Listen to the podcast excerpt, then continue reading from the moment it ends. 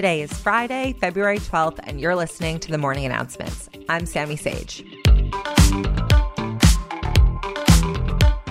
Yesterday was the second day of the House impeachment manager's prosecution arguments that Trump should be convicted for incitement of insurrection.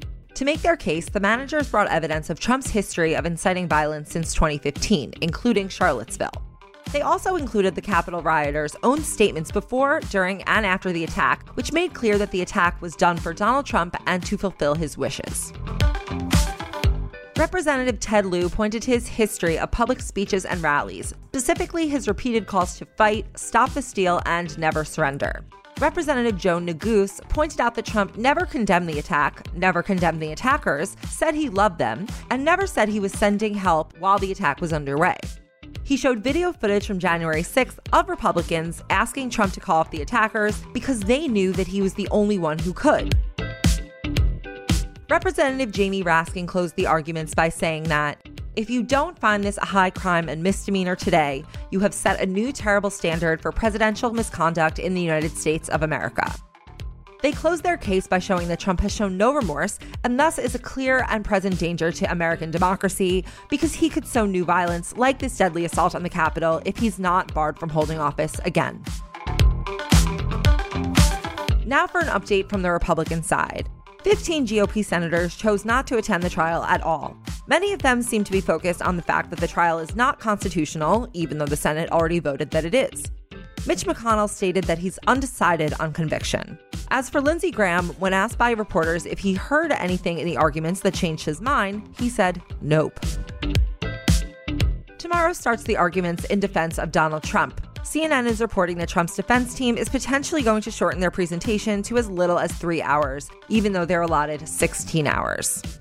Way to show that you're taking it seriously, guys. Let's check in on what the Biden administration is up to.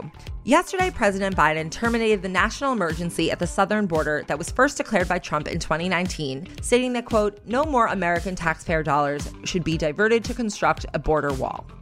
Biden also made some announcements about the COVID vaccine, specifically that the administration had secured deals for 200 million more doses. That means the US now has a total of 600 million doses, which is sufficient to fully vaccinate 300 million Americans over age 16.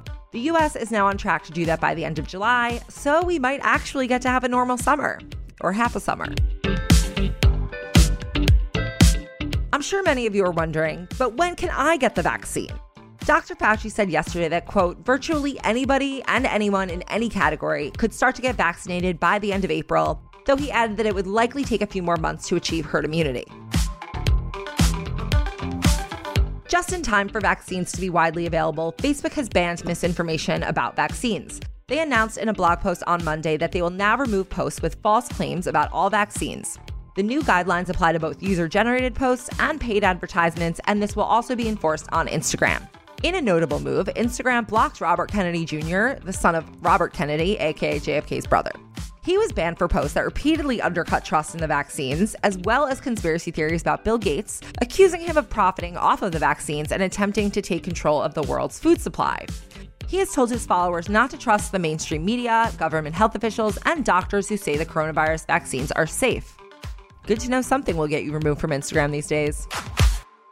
For our next story, we have some new information that has come out in the George Floyd murder.